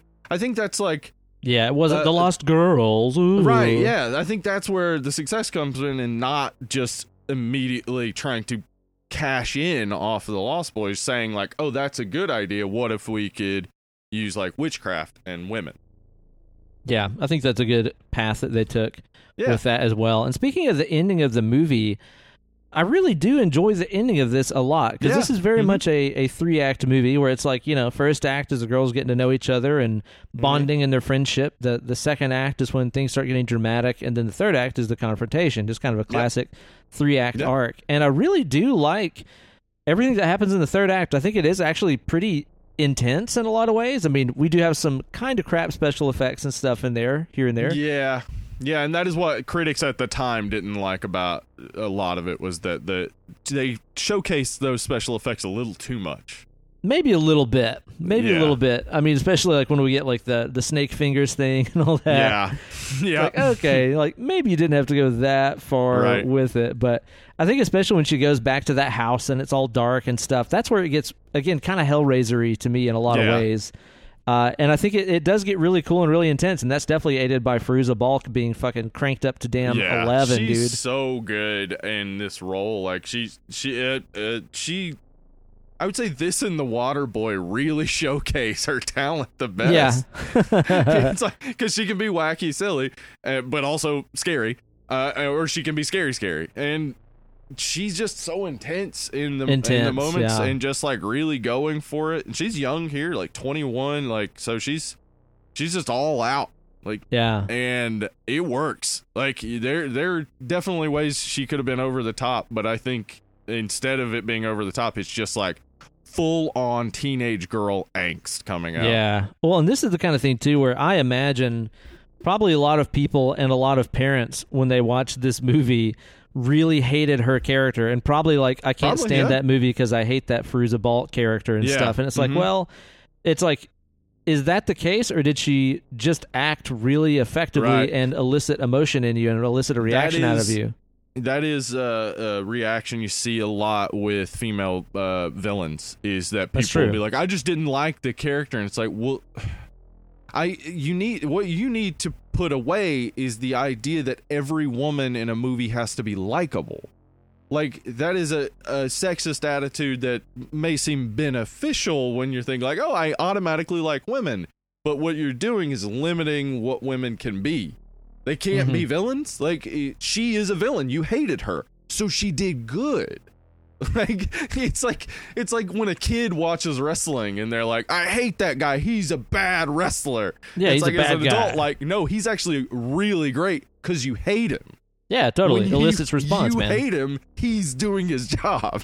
But there's a lot of those scenes that are that are super intense. Like I love whenever they kind of blow against that wall sideways, like they're kind of like fighting on that wall, and Yeah. she's just like Mhm. punching at her, be like, "I'll fucking kill you" and stuff. Like she's Yeah. so intense in that part, and it doesn't come off as like corny or cheesy. Like it would be No. so easy for any other actor in that part to make that come off really stupid. But Right, yeah. I was buying She- it, man. She was selling it. I I, think she's it. got some real rage, is is what it is, and that's what you need in that role. Like you need somebody who's really angry about something, and I think Fairuza Balk has that. I don't know what it is, but it comes across in so many of her roles.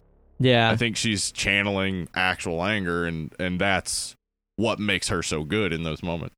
I do kind of hate that at the end, like her character, like I don't know, man. Her character is is kind of a gray area in in a lot of ways, where it's like, in terms of the villain in this movie, Yeah, she doesn't do near as much fucked up stuff as Chris does. Like Crispy Yeah. ra- Chris be raping y'all. Yeah. he- only there's you know she's the bad guy here, and at the end of the movie, she doesn't have any like.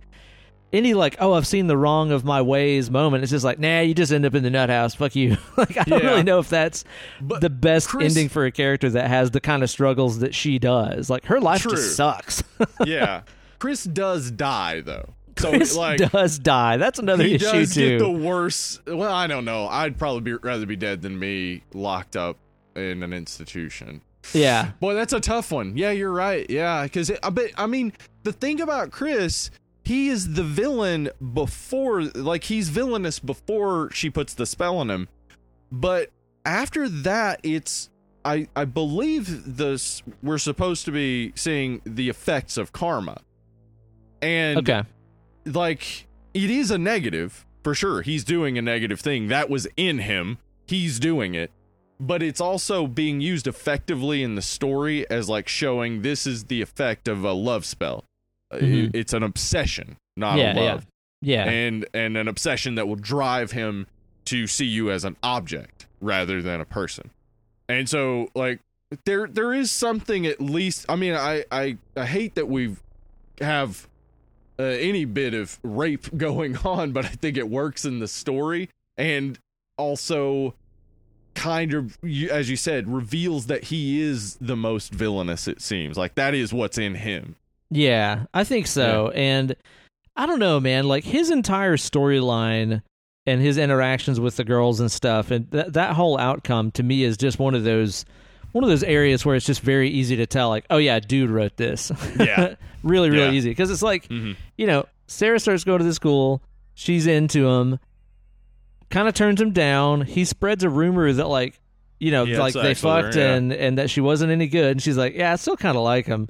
And then Fairuza Balk is Yeah. like, yeah, he, he probably gave me an STD or something. She's like, I still kind of like him. And they do like their little witch wishes, and she's like, I know it's dumb, but I still kind of like him. And it's like, Yeah. God damn, like, really? Is that the kind of like self respecting woman you want to ride into this uh, to be a yeah role model? it would it would be better uh though i mean those those do exist you know uh situations where two people are fighting over a very shitty option yeah. I think it just adds uh, a side story that's maybe not as important as the the central stories. So, but I, I mean, you did need you did need some.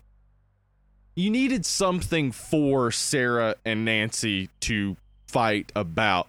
And making it a man is interesting because oftentimes, I mean, we talked about this with Death Becomes Her. Usually it's two men fighting over a woman. yeah.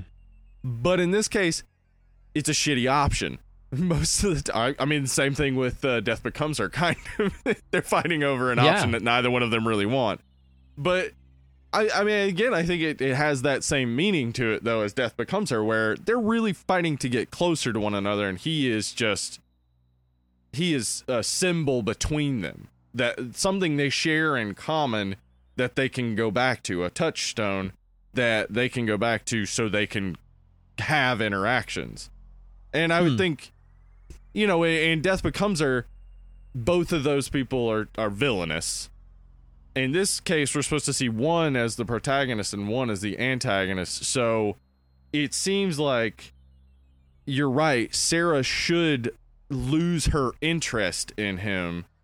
And it should be like Nancy maybe keeps bringing him up or something. Like Nancy can't get over it because she wants this connection between the two of them, but Sarah continuing to like this terrible individual does make you just be like, like it, it's harder to connect with the character. Yeah, it's like, girl, make better decisions. This guy Yeah, fucking like, could- sucks.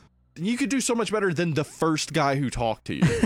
yeah, exactly. And again, like this is like, this is how you know a dude wrote this. You know, yeah, exactly. that's another thing about this that I find really confusing is ultimately at the end of the day, like the way that Fairuza Balk chooses to get revenge. It's like, okay, so her story is this guy. We don't know. We don't know if it was consensual or not, but she had a very bad sexual experience with this guy at some time in the Yeah. past.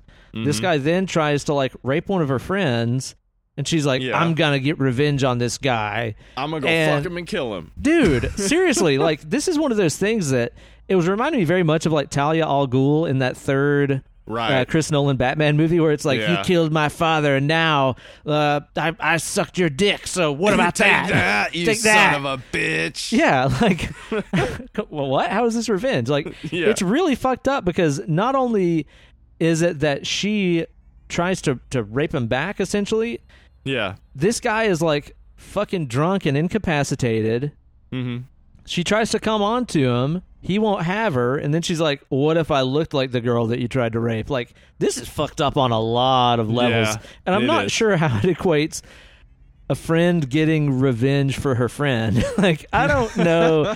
is this like is this one of the situations where it's like, well, two wrongs don't make a right, but maybe three or I four or five do. Well, I think what's going on there, I think this is actually effective storytelling because it's it's it's stacking up the wrongs that Nancy has done so that as you said, the ending works well.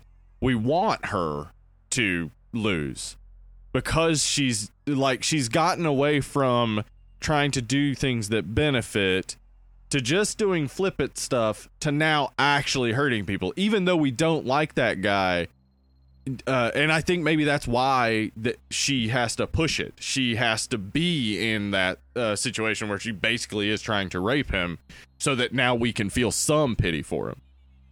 I guess. It's just a weird way to go about that character. It arc. is. It, it is. I. I mean, I. I can see there might have been other ways to do it, for sure. I think. I think maybe it could have been best to not even include a a a man as part of it. Like these young women could have just had their own issues that they already have and deal with and not have to bring uh a man into the situation. Mm. I don't know about that, Steve, because you can't spell Manon without man. Am I right? Yeah. That is true. That is true. You're uh, you know what? Maybe that's the most important element. Well, that's the thing that I was thinking about is like, you know, we're watching this and they they introduce this Manon deity, which, like we said, is, is made up. It's not real. And I'm like, dude, especially considering Not they made other it up. Yeah, exactly. but you know, initially I was like, really, they made this up and they made it a man. Like the source of power is a man, and these women are trying to get attention and power from a man deity. Like, is that the right thing? But then I was thinking about it, and especially knowing that they had a Wiccan consultant and stuff like that, it's like maybe that was kind of intentional because these Yeah. girls have they have the power within themselves, but instead they squabble over manfection. I don't know if they were shooting for that or if this is once again just like no, a guy wrote it so he made it a guy deity because usually gods are guys and that's just how it is. Like I don't I don't know which I one mean, it would it, be. does, it doesn't matter what his intention was because I can see what you're saying there. That maybe that is uh, a message that we can take from the movie, whether it's intentional or not. That the they are playing within a patriarchal system and playing into the patriarchal system by Mm-hmm. squabbling rather than using their power to crush the system. Yeah, I mean, maybe, maybe that's Yeah. what you should get out of it. I, I mean, this is obviously a movie that's very well liked by the female audience, so maybe that's Yeah, what they're it seeing is. in it. It's I don't still- know. it's definitely held up and in like audience terms like it's it's got a cult following and i i think it deserves it as well because of the things we keep mentioning is there seems to be a lot to it whether or not uh, you know the the right the male writers knew it or not maybe they were just good storytellers who knew like well we should include these certain elements and see what people get out of it hmm uh, yeah, it it doesn't you know it doesn't have to have been uh, an intentional genius stroke for people to get a lot out of it. So I, I think it's it has stood up to a lot of scrutiny over the years. People looking at it and finding more and more. So I, I think I think you have to at the very least praise the filmmakers for having a a good open vision and not Fair trying enough. to maybe peg it down too much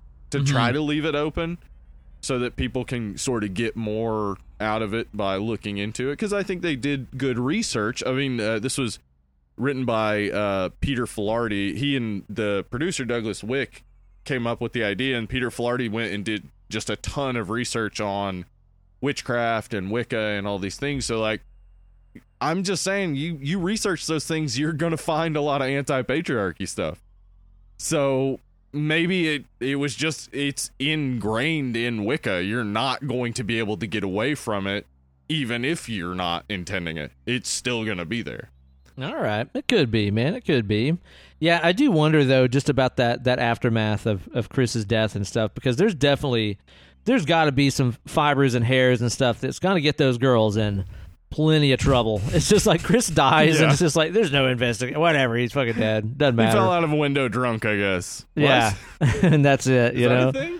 And it's also really problematic for me too that afterwards Sarah is like there on her bed being upset and her dad's trying to comfort her and, and he's like she's like, Oh, he was a great guy inside and it's like this guy tried to rape you, dude. He like really wasn't a great guy. he inside really, at really all. wasn't at all. No. Like No. what are you talking about? Like stuff like that makes me think maybe they did miss the mark on a lot of this stuff. I don't know. yeah, I can see, I can see they did miss the mark definitely on Chris because like, I, I don't know though. Maybe it is it is a it is a truth of uh, teenagers that um, you know. I I do remember some people dying in high school and them being immediately rehabilitated as like they were the best people. yeah, sure. I I think that is a, a tendency in teenagers, perhaps because they haven't dealt with death and they are dealing with their own mortality and they don't want to speak ill of the dead because they wouldn't want people to speak ill of them, maybe. But he's not. He's not a good person. And there's no. The only indications of him being good are the times when he is bewitched by her and just doing whatever she says. mm-hmm. And that's not. That's not good. Yeah, I was gonna say, yeah, being subservient isn't necessarily a no. great character trait, I guess. Yeah, I mean, that there's a, a, a subservient person is amoral. They will do a good or bad thing. It doesn't matter. They are subservient. Mm-hmm. So yeah, he's he. I just don't see any moment where he is good ever. Nah, I don't really get it, man. It's also worth noting too that this movie has a lot of those I think really quotable and really memorable shots and moments in it, like the "We are the weirdos" line and stuff. That's one of those that like you hear all is- the time. Yeah, that is probably the most insufferable teenage line in this. So bad, yeah. Because can you imagine being that bus driver where it's like, if you this guy was what late forties, fifties, maybe. Yeah. a teenager says we are the weirdos. This motherfucker drives a bus in L.A. He's seen Girl, the you are fucking not weirdos. the weirdos. That's But- true. I didn't notice because I had already had that complaint about it, but I didn't notice this. I think he checks out Fairuza Balk's ass. He does. I noticed off. that as I was rewatching it. Like he totally does scope her out and then delivers that line. Watch out for weirdos. It's like watch out for fucking grown ass bus drivers checking out high schooler Yeah. girls' asses. Ugh. Yeah, so the "We Are the Weirdos, Mister" line is insufferable, but um, now now th- there was a bit more depth to it. I was just like, is that was did they just do that for a trailer? I mean, I think they probably did just do that for the trailer, but it was also like, oh, okay, it's setting up that you know th- they're not really they're not frightened of him even though he's checking out these teenage girls because they've discovered their power within themselves and they're becoming more you know confident but it also just seems like a line for the trailer so As does maybe that sexy slow mo high school girl walk that oh we get, Jesus, right? that was definitely for the trailer right Uh, but it boy okay so we talked about this in harry potter and the goblet of fire where there's a a slow walk with the bow uh baton. Uh, and they're supposed to be young teenagers, and that's creepy. Uh, same here, supposed to be young teenagers. I was a teenager when I saw this. It's hard for me to see this as creepy, but I Yeah. know it's the same level of creepy because they're supposed to be teenagers. We're watching four women, two in front, nipples just blazing, and two in back, just bouncing boobs. Yeah. Like it's like they weren't wearing bras at all. well, what you didn't know is that they had cast a spell on their school to turn the floor into a low grade trampoline. That explains it. but it is really weird. It's like you watch it now and you're like, they're in their twenties, like they're not kids, They're but not they're teenagers, portraying but kids, they're but they're supposed to be sexy kids. Like it's just weird. They're sexy kids. That is Yeah. the problem. But it, it's also when you're aiming at teenager, like, hmm, it's a tough one. Because yeah, with Harry Potter, I I specifically had a problem with it because you're aiming at kids, and now you're like, fuck, like here here are the the, the French girls who just are fuck incarnate. Uh, like here's the really this- fuckable kids. it's like, Yeah, whoa, this is getting yeah. weird really fast.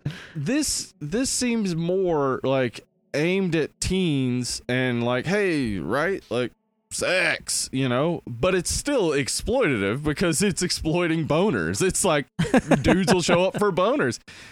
And I can't pretend that didn't have any play into why I wanted to see this in the theaters. Sure. So uh, it works for exactly what it's supposed to do, but should we be exploiting teenagers that way? Probably not. It's probably Mm. real weird to be trying to make your money by giving teenagers boners. But teenagers are going to get boners anyway, so you can't really avoid it. Boner's gonna bone, you know? That's how it happens. Boner's gonna bone, bone, bone, bone, bone. Rub one out. Rub one out. Trademark Dan Lovely. That's a hit. That's a hit right there. I'll tell you what, though, man, we're definitely seeing the effects of the lack of proper witchery education and schooling with these kids. These kids are off homeschooling themselves on how to be a witch and stuff. And I'll tell you, it shows. Because, like, at the end of the movie, this is like totally one of those things, if you think about it for two seconds, it's really dumb. You know, the other girls show up at Sarah's house. They've made these like fucking illusions and stuff. Like they they've created fake news. I guess you can use witchcraft Yeah. to make fake Mhm. news They did. and make Sarah think that her family's dead and stuff. And uh, you know she's falling for it. She's buying into the illusions. And then like five minutes later, Sarah's like, "Oh, you got burns all over your body and your hair's falling out." And they're like, "Oh my god, it's really happening! What the hell?" it's like, dude, like you literally just did the same thing to her, and Yeah. you don't see it. Are you stupid? Uh, maybe. I mean, yeah, maybe they're just stupid. Did we consider, like, you know, we're watching the characters and we're like, yeah, they're just doing teenage stuff, and it's like maybe these are particularly dumb teenagers. it is very possible. I've known Yeah. many of them. Mhm. But but yeah, it's like you would have th- you would have thought they would have been like, oh no no, this is a trick. This is the same thing we did to her like five minutes ago, right? yeah, yeah. Uh, well, uh, maybe. I mean, th- at the very least, there'd still be immediate shock, right? Maybe. If you see yourself in the mirror and you don't look like yourself, you'd be like, "What the fuck?" And then you'd be like, "Oh, she's doing the mind thing." but they like run out and shit. So Yeah. yeah, I, I don't know. They're scared. They're definitely Yeah. scared, man. I'll tell you what, too. I don't know if I've heard this many fucking 90s songs just shoved in our face since we watched like Final Destination. Oh Um, my god, the soundtrack in this is just most- awesome. Most important song, of course, being Love Spit Love's cover of Yeah. How Soon Is Now, Yep. which became the the opening song for Charmed, which is just The Craft but a TV show. Yeah, that's like, man, And y'all aren't even women. hiding. You're not even Yeah. hiding the fact that Yeah, you're just that ripping the was shit awesome. off. I loved The Craft. yeah. or not The Craft, Charmed. Yeah, I do love The well, Craft. It's- easy to get them mixed up. yeah, I loved Charmed back in the day. I do. I mean, watching it now, it's just like watching Supernatural or anything else. It's like this is aimed at teens, but it's like I get why I liked it. Yeah, totally. This is just Yeah. definitely fun, man. Mm. But yeah, the soundtrack in this, man, it was like they were finding any excuse they could to play fucking Our Lady Peace and all these Uh-huh. other mid late '90s bands. They were Letters just. to Cleo. Oh my god! Just shoved into this movie Yeah. in like really shameless ways. Yeah, and then they throw a Portishead in during the rape scene. It was like, Ooh. what? How does this fit?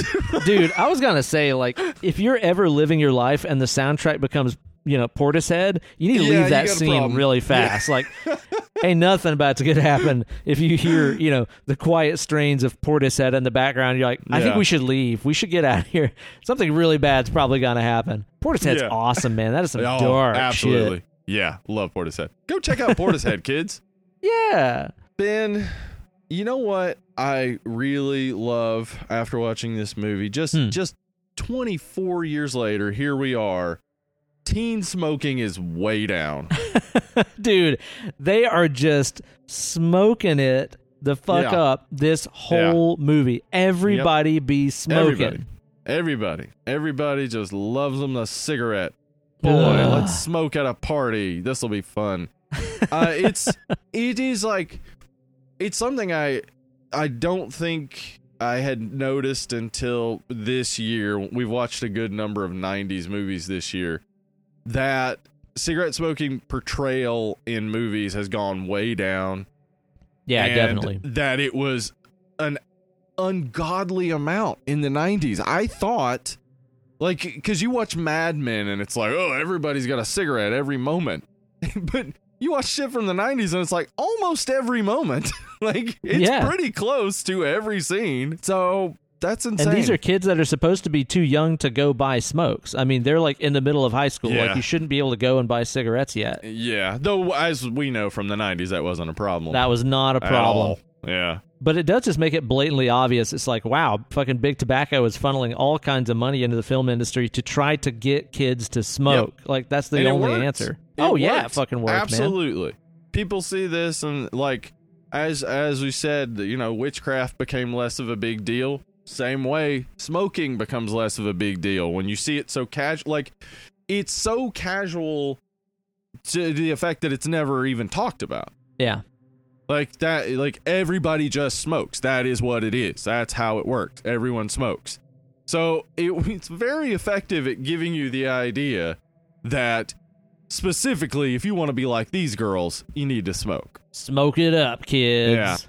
Yeah, I just I don't get why people didn't see a problem with this. I know people did see a problem with this and that's why it has gone down, but I don't see why in the 90s we didn't see how prevalent it was and I guess it was because in reality it was much more prevalent.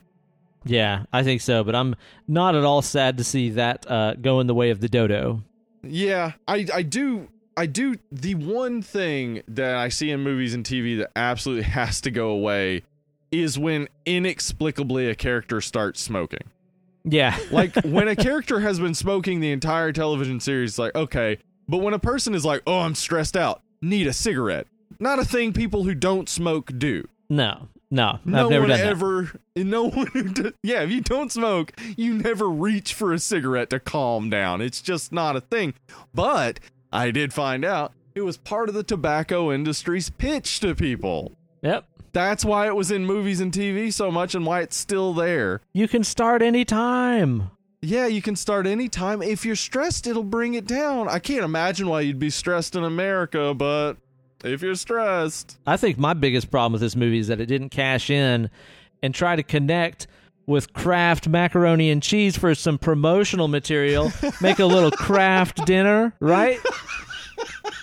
Black macaroni and cheese. Yeah, maybe you know, maybe send a little microwavable cauldron, Yeah, something like that. That would be awesome.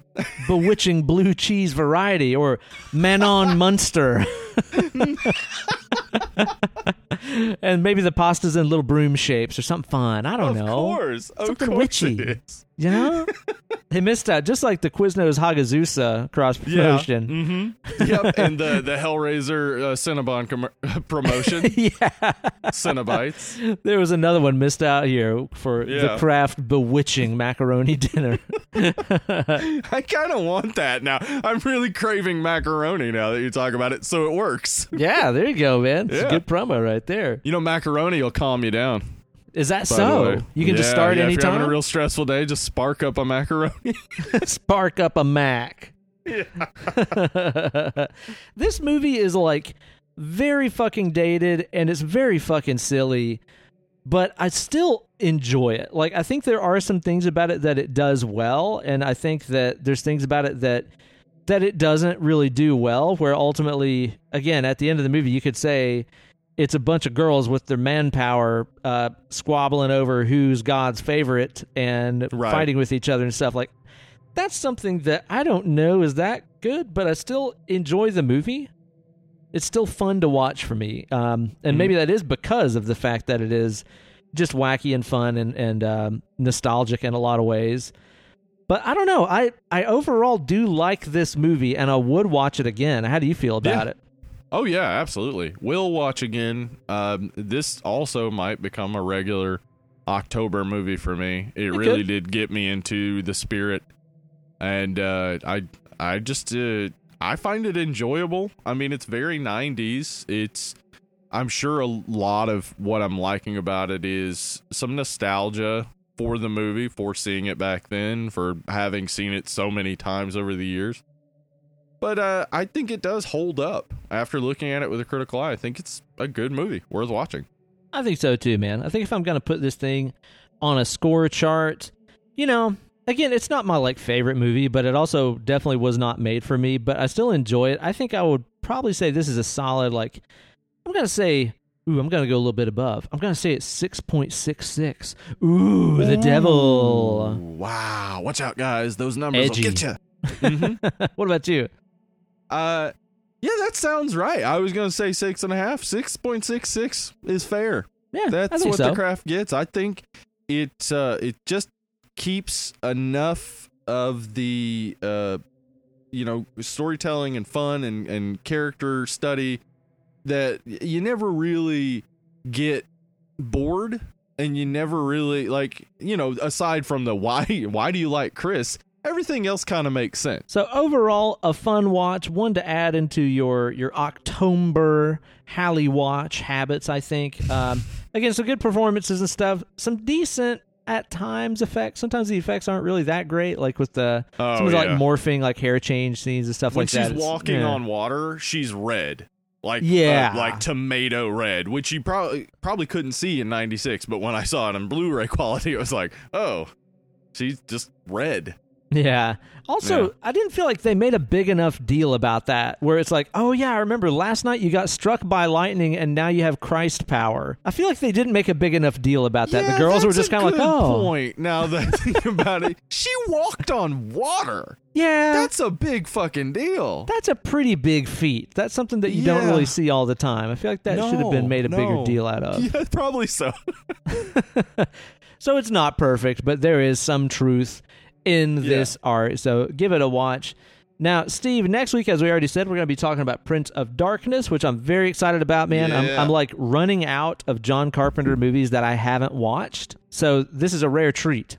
We're um we still got a few for the show. Yeah. Have you seen Christine? Nope, haven't seen Christine. Okay. Well, we'll do that one too eventually. Hell yeah. So be sure Yeah. to tune in next week. That's going to be a fun episode. I know that you have expressed your love of this movie yeah, love it. many a times to me. Yep. So I look forward to checking it out. You guys be sure to tune in then. In the meantime, go on Apple Podcasts, rate and review the show. Just takes a minute. Don't cost you a dime. Helps Nope. us out a whole lot. So do it, please. That'd be great. And also, if you like the show and want to say thanks and also help contribute to the direction of future reviews on the show, be sure to support us on Patreon. Yeah, patreon.com forward slash dead and lovely. Head on over there. You become a $1 patron. You get access to our, the uh, Patreon exclusive episodes that we do. We just did one on Lovecraft Country recently. That's right. We sure did. Mhm. Uh, go check that out. If you become a $5 pat- patron, you can throw in a submission each month. Uh, we randomly draw from the bowl. This movie, The Craft, was randomly drawn from that bowl. Head on over there. Drive this Yeah. ship. Yeah, it- that's right. We like doing the movies you want us to do. We surely do. hmm And you guys can also follow us on Instagram and all that stuff too. Yeah, uh, at Dead Lovely Pod on Instagram and Twitter. We're uh, uh, on the Facebook, facebook.com forward slash Dead and Lovely. Uh, we got Discord Friday night screaming chat. Uh, recently, we've done The Witcher and Haunting of Hill House, and uh, this uh, upcoming week, I don't know what we're gonna do, but it'll probably be something crazy. It will be fun. It'll be a good old time. Yeah, Yeah, so join up, have a good time, hang out with your boys, and be sure to tune in next week where we'll be talking about Prince of Darkness. Gonna be a good time. Everybody get out there and rock the fucking vote. If you don't Yes. vote, you can't gloat, y'all. that's true. Do it however is safest for you, whether it be a mail in situation or go vote in person. Uh, Mhm. follow your gut instincts. Do what you think is safest for yourself. Your vote shall be tallied among all the rest of ours. So go out there and make a damn difference, y'all. And while you're out there a voting, be sure wear a mask, keep a little social distance. That's Just right. Be careful. Mhm. If I mean, listen, uh, my wife and I we went to early voting because I requested a mail-in ballot three months ago and didn't get it. I Oh, don't know how that Hmm. happened, state Wow. of Tennessee. Anyway, we went to early voting. I was surprised. Uh, even here in East Tennessee, most everybody was wearing a mask. People were keeping social distance. Everybody was nice. So Good. you know, just uh, I'd say check Facebook groups and stuff around your town. Find out what voting locations you can get to, and if if you didn't get a mail-in ballot, get out there early. It'll probably be safer. There you go. Do it too, y'all. And be sure to tune in next week. Thank you guys so much for listening to the show. Hope everybody's had a delightful Halloween. Stay safe out there. Wash your damn hands. And your ass. Mm-hmm. And we'll catch you guys next week. I've been Uncle Ben. I've been Hollywood Steve. We're dead and lovely. Bye.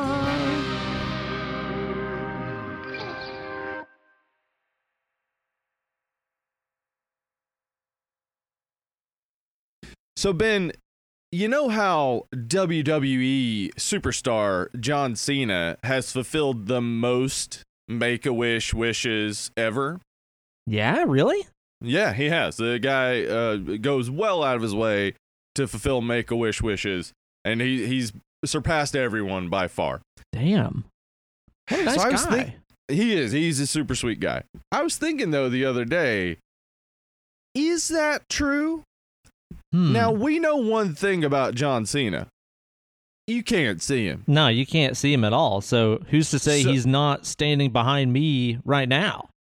So is it possible that kids say, "I want to meet John Cena," and the Make a Wish people are like, "Sweet," and then they take him to an empty room, and they're like, "Go ahead, introduce yourself to Mr. Cena," and the kids are like, "What? What? I don't see anybody," and then the the person looks at him and is like, "Right."